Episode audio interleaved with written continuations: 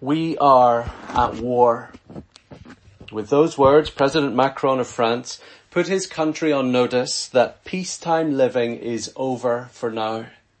We are at war with the coronavirus.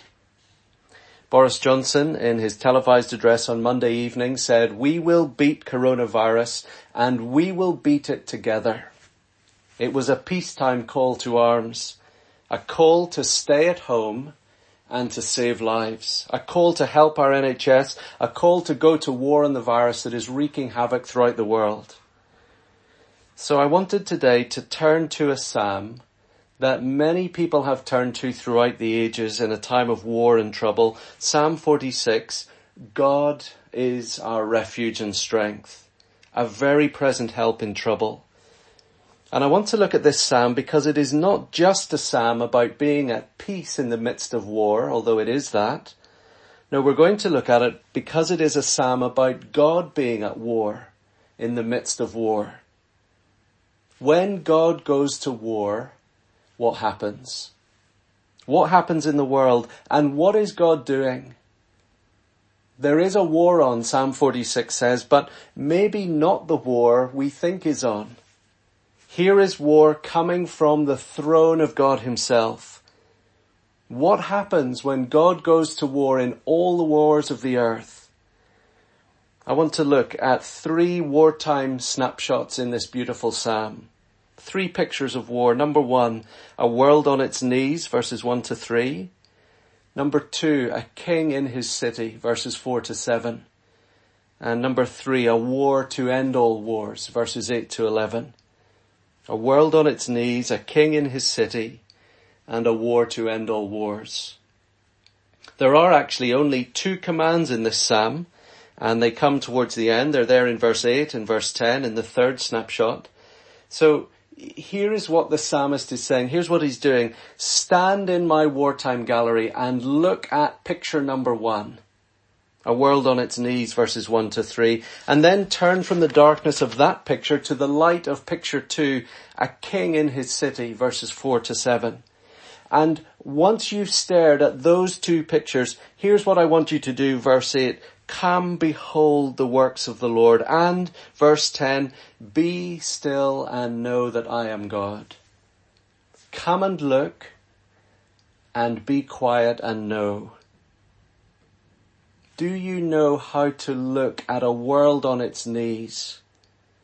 Do you know how to look at a king in his city and see the works of the Lord? Do you know how to look at God at war and to shut your mouth and be quiet? Stop speaking and listen. Can you hear him? Stop what you're doing and look. Can you see him? Number one, a world on its knees. God is our refuge and strength, a very present help in trouble. Therefore we will not fear though the earth gives way, though the mountains be moved into the heart of the sea, though its waters roar and foam, though the mountains tremble at its swelling. We've used the word unprecedented, haven't we, in these last few weeks, more than I've ever heard the word used any other time. These are exceptional times unparalleled days. Except, of course, we forget that at many times and in many different ways, people before us have already experienced the world brought to its knees. We, we don't know here in the Psalm whether this was an actual experience of trouble, but the writer is clearly able to conceive, isn't he, to, to conceive of the very fabric of the universe tearing apart. Look how he does it. The earth, we will not fear though the earth gives way and the mountains move into the heart of the sea. It is such a powerful word picture. Derek Kidner says, here's why it's powerful. It takes the two things that are most unchangeable and impregnable, the earth and the mountains, it's true, isn't it? The earth is just always there and the mountains are just always invincible. And it sets those two things over against the one thing in the world that is restless and menacing, the sea. And it imagines that great menace overwhelming the unchangeable and the impregnable. An earthquake giving way to a tsunami. That's the picture, isn't it? it is the shock in these verses of the always present object being absent.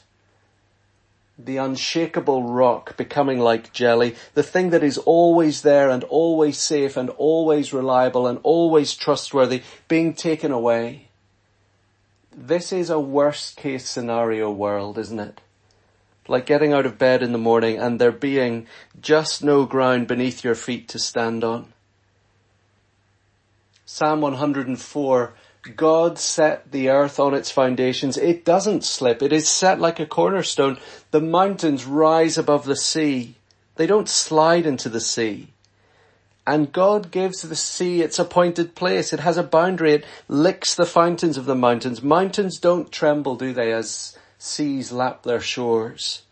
So imagine a world where all of that is undone, where creation goes back on itself, when everything fixed and firm and solid and safe and secure is taken away from under your feet. If that happened, if you woke up one day in a world like that on its knees, what would you do? Many of us know this. You've lost the rock in your lives. Many of us know this. Eleven years ago, Matthew Paris, a journalist, wrote a beautiful short essay, I do not want to get over my father's death. It took me perhaps a couple of years to begin fully to understand with an intensity that grew that the world changed when he died. There was still a big gap where he had been and that it was not going to close over and now five years later I see that it never will. Now never a week, passes, hardly a day passes when I do not remember him. Something, someone has been taken away. Something fixed, immovable that you thought would last forever is gone. Maybe you've had that with your health with a job, with a loved one, with circumstances around you where the world, the, the very foundations of your world just seem to shift and slide under your feet. The heavens come crashing down and everything you, you thought was safe and secure is gone. That's why we've used this word unprecedented for these days of COVID-19. Most of us have never lived through something like this. Our healthcare system and healthcare professionals throughout the world pushed to breaking point. Normal ordinary life has been interrupted cataclysmically. And who knows about the economic fallout to follow? Is this not a world on its knees? Picture number two. A king in his city.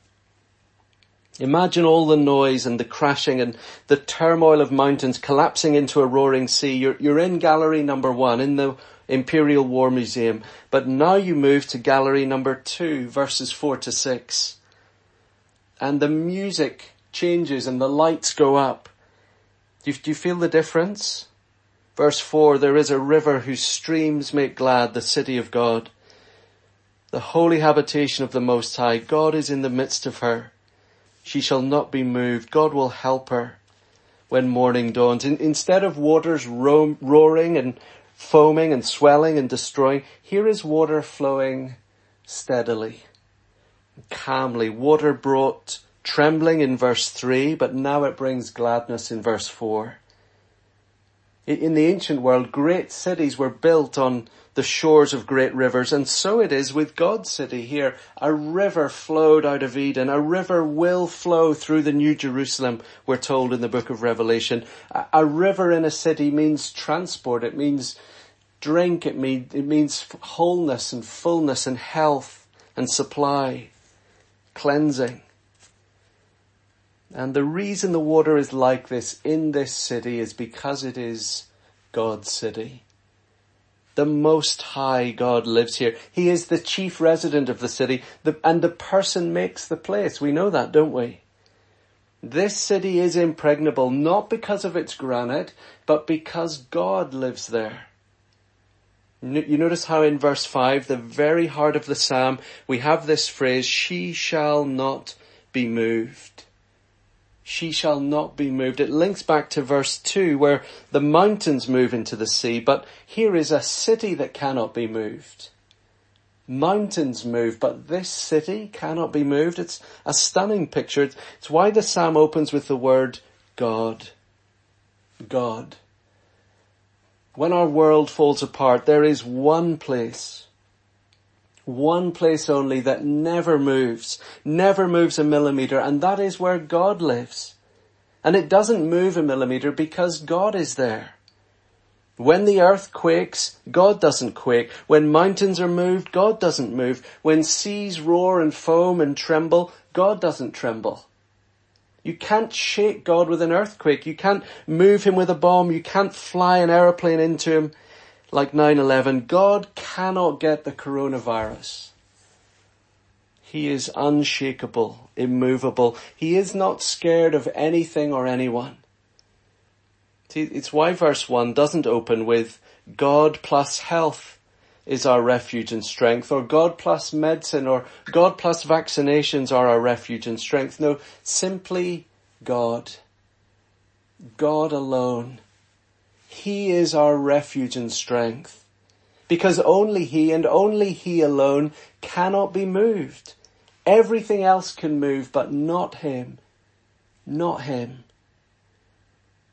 And look at the extent of God's immovability, friends. Not just that the earth moves and he doesn't, but look at verse 6. The nations rage.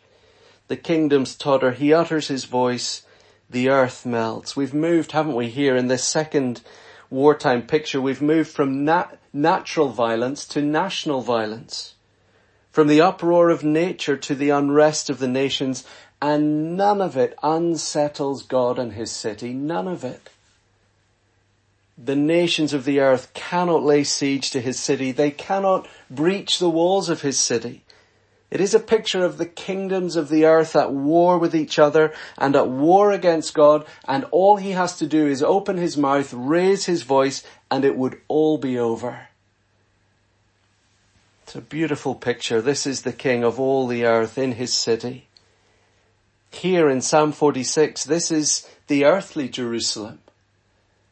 But for us today, with the Lord Jesus Christ as our King, as God's risen King, ruling from the heavenly Jerusalem, we need to know there is an impregnable command room for the whole universe.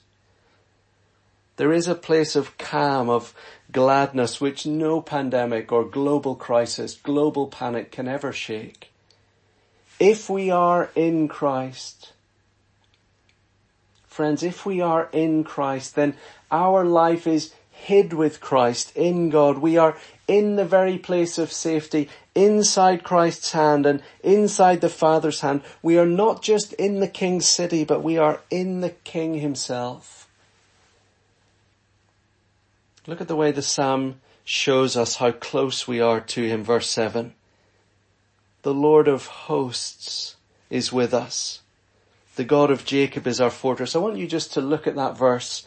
Keep your eye on it. Do you notice the surprise? God is named here in this verse with great care. The Lord of hosts. This is God's military name. He is a king in his city because hosts are armies. He is the God of armies. He is a powerful God. But he is also a personal God, the God of Jacob the God who chooses people by name to be his special possession. But look at the surprising reversal. Wouldn't we expect the military name, the Lord of hosts, to go with fortress? And the personal name to go with intimacy with us. But instead, look, here's what one commentator says. We get intimacy with the warrior God and we get defense from the family friend. Isn't that beautiful? We get intimacy with the warrior God. The Lord of hosts is with us. And we get defense from the family friend. The God of Jacob is our fortress. A powerful God befriends and a personal God protects.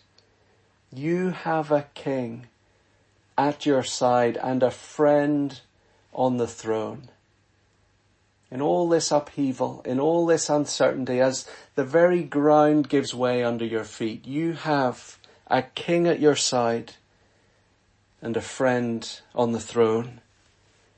And so we need to finish with this, friends. We need to come to this, the third picture.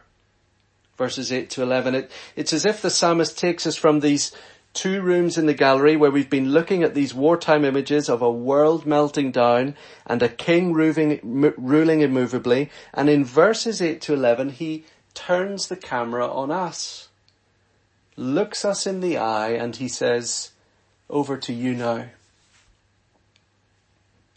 What are you going to do about this? Everything I've been showing you, what are you going to do about it? How are you going to respond? Will you come and see God's works and will you quieten and know God himself? That's what I want you to do here in this Psalm. As you have Psalm 46 open in front of you, the writer is saying. And friends, as you're listening, watching this today, as you have the news on around you on your TV, on your phone, the rest of today, whatever it is streaming into your house every day through this global time of panic and crisis, as you are looking at your life on hold in a hundred ways, as you experience the rising anxiety over health and finances, somebody has pointed out, as all of this happens, somebody has pointed out that the coronavirus is the first pandemic unfolding on social media. We all see it on a global scale in a way that we've never experienced any other global crisis before. It's kind of a mixed blessing, of course, isn't it? Because it creates panic on the one hand, but I want to suggest here it is also the fact that this is unfolding on a visual global scale in front of our eyes. I want to suggest it is also helping us obey the command of verse 8. Come see. Come behold the works of the Lord, the desolations he has brought on the earth. We are seeing desolations on the earth, aren't we? Psalm 46 is saying to us, can you see these desolations? Friends, here's the thing to reflect carefully on as the works of the Lord. When you were standing there in gallery one, verses one to three, did you see natural disaster only? Earth giving way, mountains moving, sea roaring, or did you see the works of the Lord? When you were standing there in gallery two, looking at a king in his city, but the nations of the world raging around him, did you see national uproar only? Or did you see the works of the Lord? Friends, we will not look at what is happening outside the walls of our home and in this world right now, we will not look at it rightly unless we know there is a king immovable in his city who is moving the earth. And he is moving the earth, melting the world for a reason. See, here's how I think this whole psalm works. Here's how it all comes together. There is a promise in this final picture, verses 8 to 11. Did you notice it? A promise, verse 10. Be still and know that I am God. That's the second command, but here's the promise. I will be exalted among the nations. I will be exalted in the earth. Friends, whatever happens in the whole of world history, from day one to the very last day, when God calls time, when the heavens are rolled up like a scroll and we enter eternity forever, from the first day until the last day, God has promised that He will be exalted among the nations. Everywhere. In all the earth today, right now, in the midst of all our fears and all our worry and the huge global meltdown, God has promised He will be exalted. So here's what I think this beautiful psalm, this psalm of immense comfort for God's people, here's what I think it is doing. It is both warning us as well as comforting us. It is warning us as well as comforting us. It is doing two things at once. It is saying, isn't it? God will have no competitors for his throne. He will ultimately brook no rivals. He is king and him alone. And sometimes to show that, to display that, to give his warring, fractious, fractured world the opportunity to know that he and he alone is king, sometimes friends, God sends desolations on the earth. Friends, the Lord of armies is with us.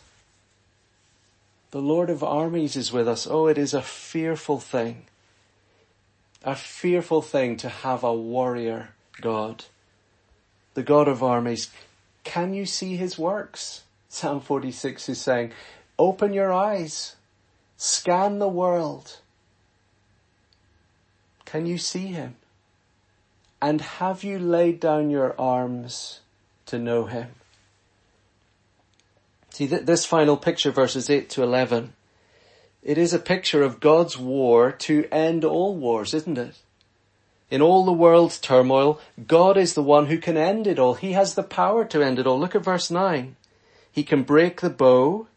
That's the enemy's long distance weapon. He can shatter the spear. That's a close combat weapon. He can burn the chariot. That is the ultimate weapon. There is nothing, in other words, in all the world that God cannot break and put a stop to. That's the point. When God goes to war, peace is the outcome, but war is the process. Peace is the outcome, but war is the process. And sometimes, sometimes God makes war on the world to bring peace. To bring the kind of peace that just leaves you dead in your tracks, leaves you stopped, staring thinking, reflecting, pondering, wrestling. Douglas Murray, writing in The Spectator a couple of days ago, he said this about uh, where we are just now in world history. Now we are into the second, perhaps even less glorious stage of this coronavirus crisis, in which, in this second stage, in which we have to all sit in our solitude and hope that the storm blows over us. And now is a good time to ask the question, how do we spend our time well? That question is one we ought to ask more throughout our lives. But the truth is, most of us tend to ask it only at moments of personal crisis, when a job or relationship suddenly ends, or a loved one dies, or we might add, as the world goes onto standby. When Psalm 46 verse 10 says, be still. Be still. This is not actually a comforting word for the harassed. This is not the Bible's version of getting a cup of tea, sitting yourself down and engaging in mindfulness. No, Psalm 46 verse 10 is a rebuke, isn't it?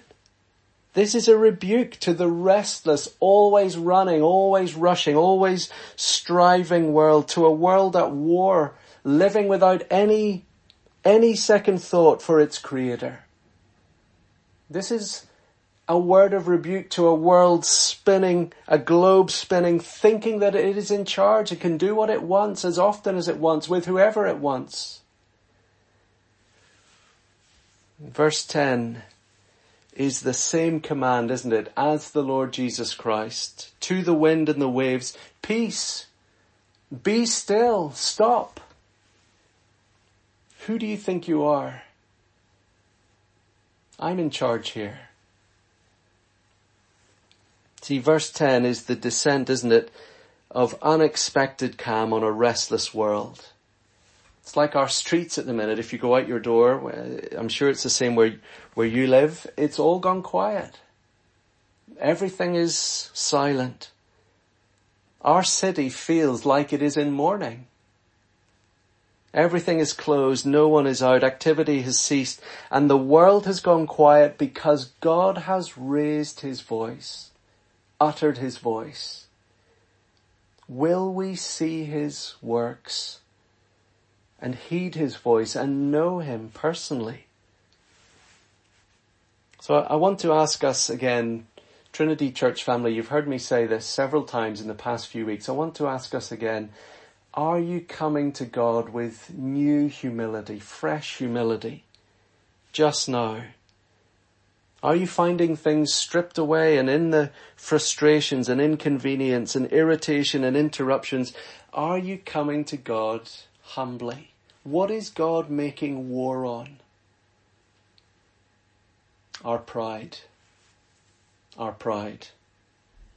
Listen to C.S. Lewis. The Christians are right it is pride which has been the chief cause of misery in every nation and every family since the world began.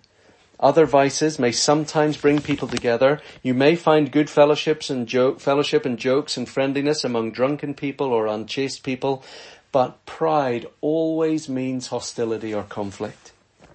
And not only hostility between man to man, but hostility to God. Maybe God is making war in the world on his oldest enemy right now. The first sin, the greatest sin pride? Is there new conflict in your home just now because of lockdown? If there is, it is because of pride. It's not that all of a sudden we are sinning more. Don't, don't give in to that temptation. It's not that we're sinning more. It's that we're seeing our sin more. It's being exposed. Be still and know that I am God means that you are not God and I am not God. That's the point. Maybe God is making war on our love of being in control. Our love of having everything we need in life just the way we want it. Maybe God is making war on the way we're destroying the earth and eradicating the unborn and removing the weak and the vulnerable from our society. Maybe the world is on its knees because we've put ourselves on the throne. We've taken the whole project of being a creature in God's word, God's world and said to God, we'll take it from here. You shove off. We'll crack on. We've got this. Oh friends, Look again at verse 10. God's promises are never in vain, never empty. I will be exalted in the earth. Friends, it, it will happen. In one way or another, it will. At the name of Jesus, every knee will bow in heaven and on earth and under the earth, and every tongue will confess that Jesus Christ is Lord to the glory of God the Father. It will happen. It's amazing, isn't it, in the Bible? When men and women meet angels, they are terrified. Terrified to the point of death. If that is what it is like to meet an angel, what would it be like to have God himself with you. God with us. The Lord of hosts with us. See, hell is not the absence of God. Hell is the presence of God, but without a mediator. Without sanctuary, without a refuge, without a shelter, without somebody to shelter you. Brothers and sisters, no man or woman can endure God unless we come to Him in Jesus, safe in Jesus, unless we come to God on bended knee in Christ His King, living in His city with the King as the ruler of the city, as our ruler.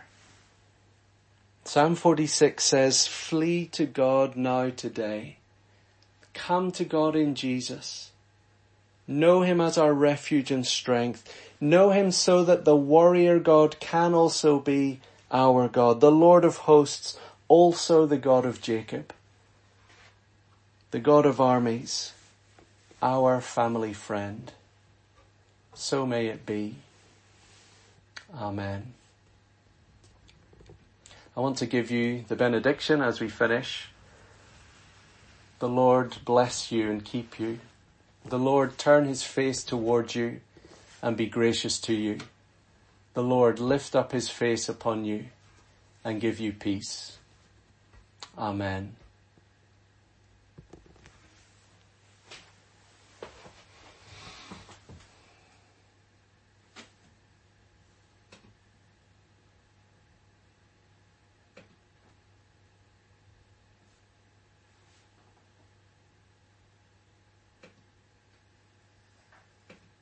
moving the earth.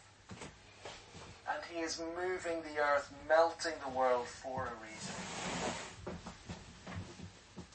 See, here's how I psalm works. Here's how it all comes together. There is a promise in this final picture, verses 8 to 11. Did you notice it? A promise, verse 10.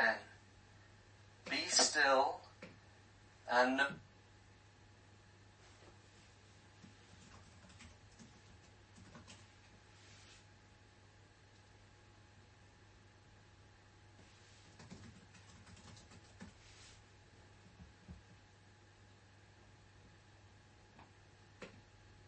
that I am God. That's the second command, but here's the promise.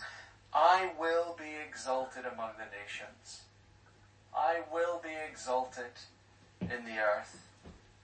Friends, whatever happens in the whole of world history, from day one to the very last day, when God calls time, when the heavens are rolled up like a scroll and we end forever, from the first day until the last day, God has promised that exalted among the nations. Everywhere. In all the earth. Today, right now, in the midst of all our fears and all our worry and the huge global meltdown, God has promised He will be exalted. So here's what I think this beautiful psalm, this psalm of immense comfort for God's people, here's what I think it is doing. It is both warning us as well as comforting us. It is warning us as well as comforting us. It is doing two things at once. It is saying, isn't it? God will have